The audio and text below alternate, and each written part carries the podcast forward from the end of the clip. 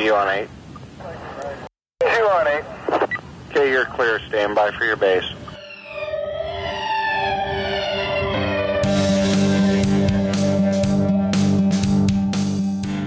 Welcome to EMS Cast, where we provide high level education for you, the providers on the streets. Today's episode, we're going to be talking about cardiac arrest. Since the most recent 2020 ACLS update, there has been some new research on what might be effective or not effective in our treatment of cardiac arrest. One of these such studies looked at using steroids in cardiac arrest. So when I came across this paper, I reached out to our emergency department pharmacist, Lance Ray, to come chat with us more about this topic.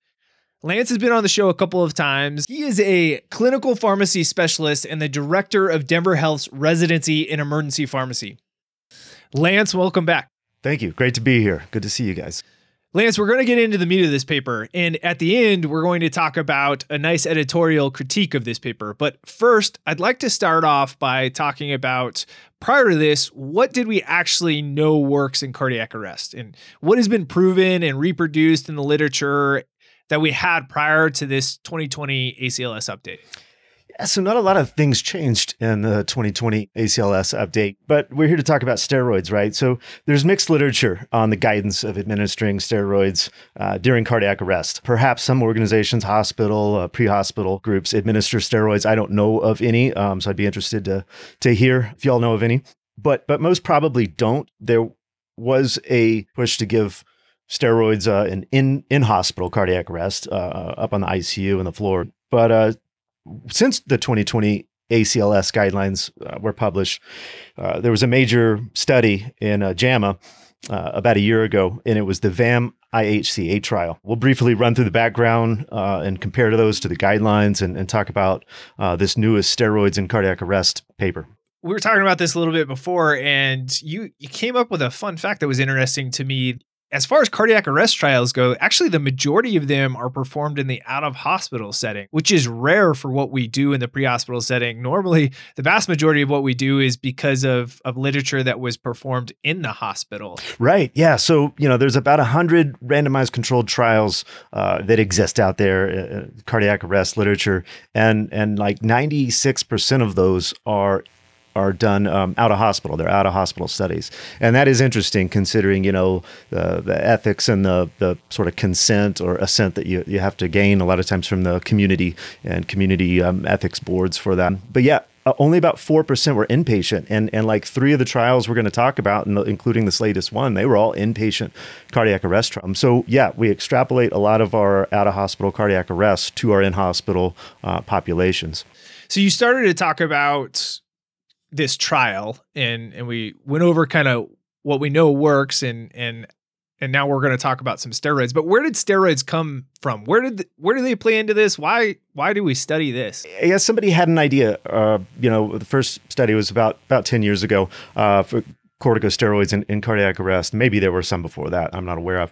So yeah so corticosteroids the thought is uh, we know corticosteroids work by sort of enhancing the uh, expression of different adrenergic receptors, like our alpha receptors and our beta receptors in our vasculature, and and they can really potentiate the effects of our vasopressors, kind of adjunct to our vasopressors. Uh, so we use you know corticosteroids a lot in late stage sepsis, sort of as a sort of as an adjunct to again enhance our our vasopressors. You know, we know like cortisol really works closely with with the adrenal glands and helps um, our, our, stimulate our body to do some of the hi- higher level resuscitative, you know, functions, blood pressure, uh, uh, ad- adrenergic functions, for lack of a better term. They're primarily utilized in the hospital setting as an adjunct pressors in, in septic patients, like I mentioned.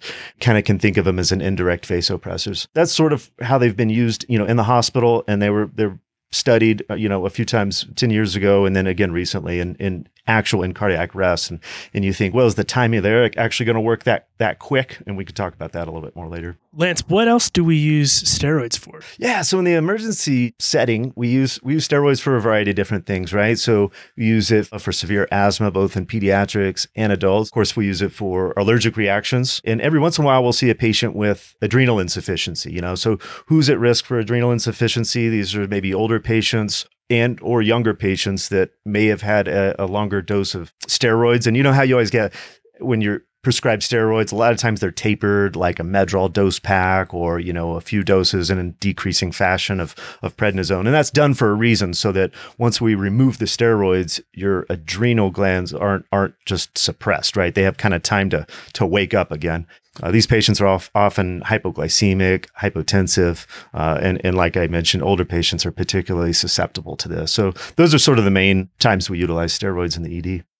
You mentioned other trials that have looked at steroids in cardiac arrest before.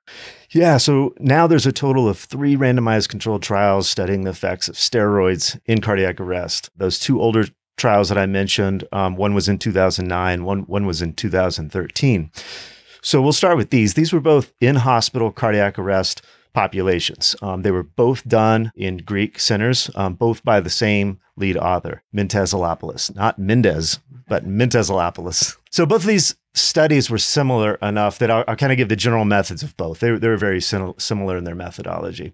So they had a combined number, both of these studies had a combined number of about 370 patients. So they weren't really large studies. So, so here's how they were designed. One arm, epinephrine, one milligram was given every three to five minutes, just like your normal ACLS epi.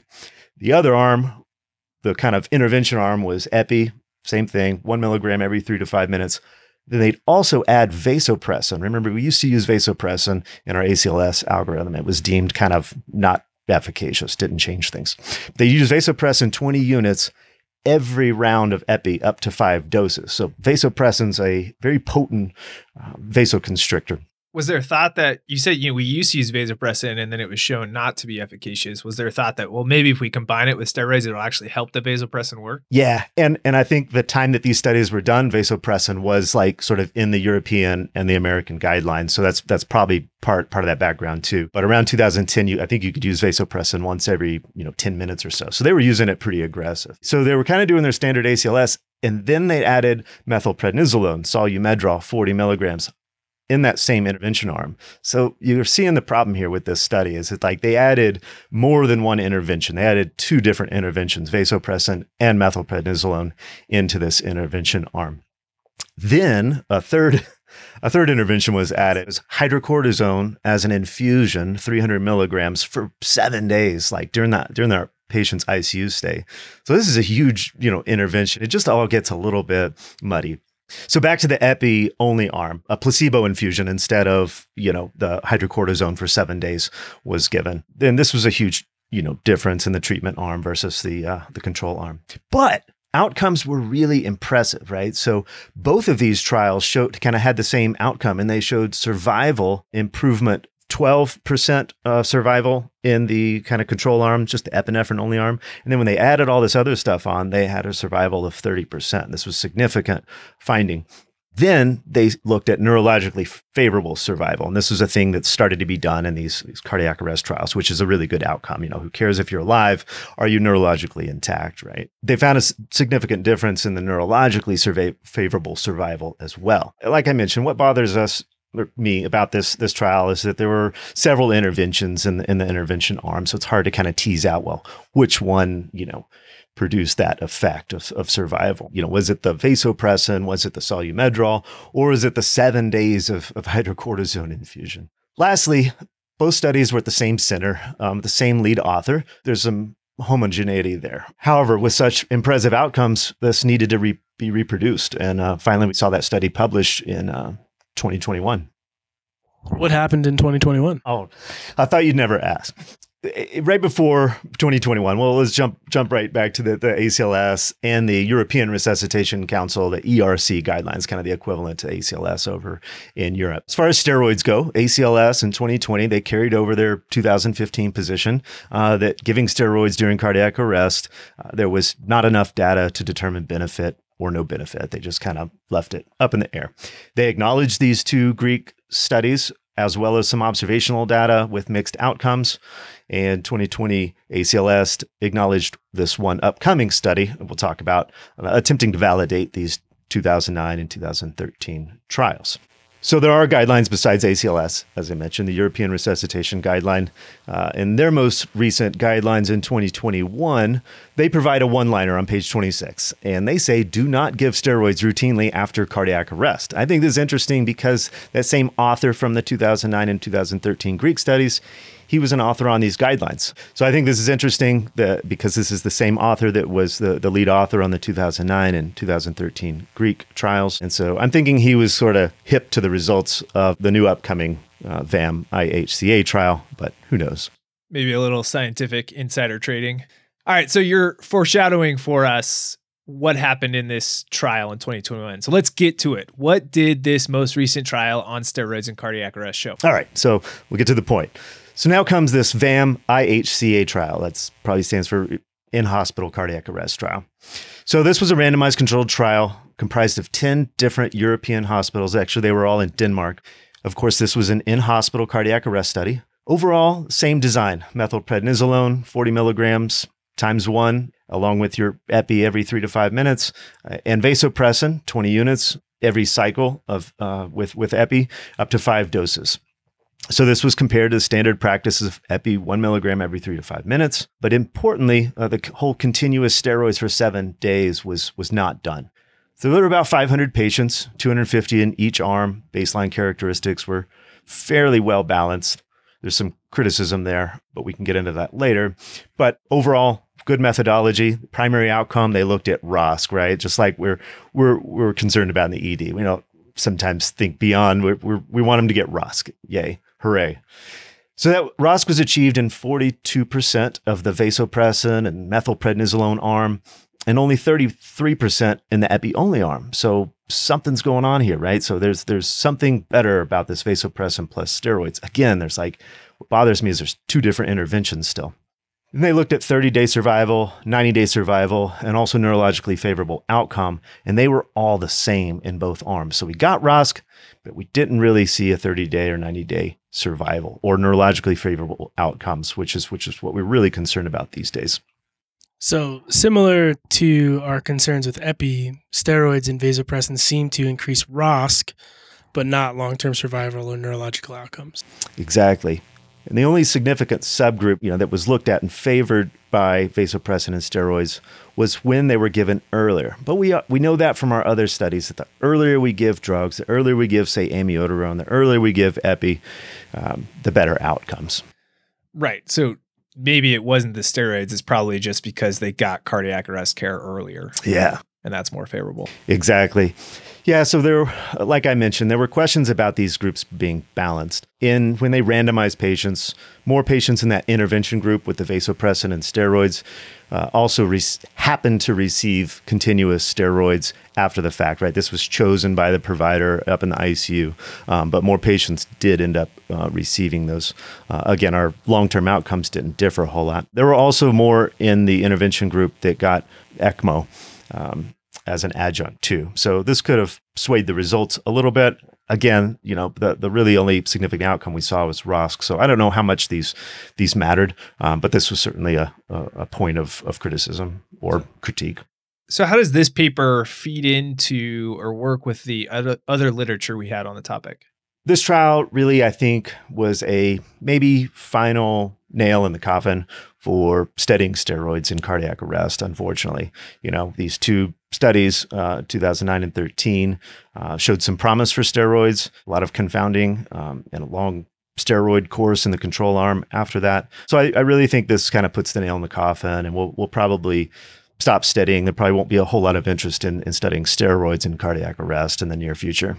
So you think that this trial, just given that it was it was bigger, better designed, it answers the question well enough to say, yeah, we had these two smaller trials, but now we have a big trial that kind of more definitively answers the question. Yeah, I think that's the case. That's my take on it, at least. And bringing it back to the streets, what actually matters on our next cardiac arrest patient? Where should we focus our energy and what might not be as important, uh, specifically with respect to long term or neurological outcomes? Yeah, so as as we all know, chest compressions, get on the chest, defibrillation if it's a shockable rhythm. You know, I, I think most know, and, and, and you might be surprised if not that epi doesn't have a whole lot of data behind its benefit. You know, I always try to ask the medic when they bring him in to the resuscitation bay, hey, when was your last epi? And that's just for me to kind of know where we're at. You know, it's not a, oh, you know, oh my God, you didn't give epi. That's fine. I, I'm much happier when there's focus on chest compressions, defibrillation, the things that have been proven and longstanding that work. There's just recent data a few uh, years ago with the paramedic 2 trial that showed that epi might have a, a, a benefit but it's funny because we've been studying it for well over 50 years and, and don't have a lot of concrete data on it. And the same goes for amio and lidocaine. I mean we know that those drugs do work. They do something. Uh, maybe we haven't had trials big enough to really uh, detect the difference that exists. Um, but we know they do something. We have a surrogate endpoint of ROSC in a lot of these trials. And so we know that they make ROSC happen. But in large, you know, uh, uh, you know, just beat the dead horse, chest compressions and defibrillation and um, uh, vasopressin, uh, we've seen is probably even less efficacious than than epi, and, and the same goes for steroids. They've just not been consistently shown to improve long term outcomes. I mentioned in the beginning an editorial on this paper, which which you had actually brought to my attention. Tell us about this editorial. What did they say in this? Yeah, so there's an editorial uh, commentary article in the same issue of JAMA with the VAM IHCA trial. Uh, it was written by a couple of our, our, our colleagues at, at, Denver Health, and and it's worth a read. They, um, in large, they commend the authors and the methodology. Uh, they point out a few differences in the base uh, the baseline characteristics, like I mentioned, that some of the folks in the treatment arm maybe got a little bit better care, um, just happenstance. Uh, it was randomized, it was controlled. Um, so it's it's it's not a scathing critique by any, any means, um, but I encourage you to uh, uh, read it and the trial. Um, it's interesting and it, it, can give you kind of a, a good practice in, in, in reading you know methodology. It's a really uh, well well designed trial. So after reading this paper, what are your major takeaways looking further into this topic? Yeah, so steroids and cardiac arrest. Finally, we've now been able to sort of reproduce these studies. Steroids and cardiac arrest just aren't supported by our randomized controlled trials in large.